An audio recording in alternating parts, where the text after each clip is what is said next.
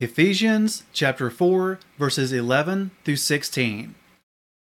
And he himself gave some as emissaries, and some as prophets, and some as evangelists, and some as shepherds and teachers, for the perfecting of the set-apart ones, to the work of service, to a building up of the body of Messiah, until we all come to the unity of the belief and of the knowledge of the Son of Elohim, to a perfect man, to the measure of the stature of the completeness of Messiah, so that we should no longer be children, tossed and borne about by every wind of teaching, by the trickery of men and cleverness, until the craftiness of leading astray, but maintaining the truth in love, we grow up in all respects into Him who is the head, Messiah, from whom the entire body, joined and knit together by what every joint supplies, according to the working by which each part does its share, causing growth of the body for the building up of itself in love.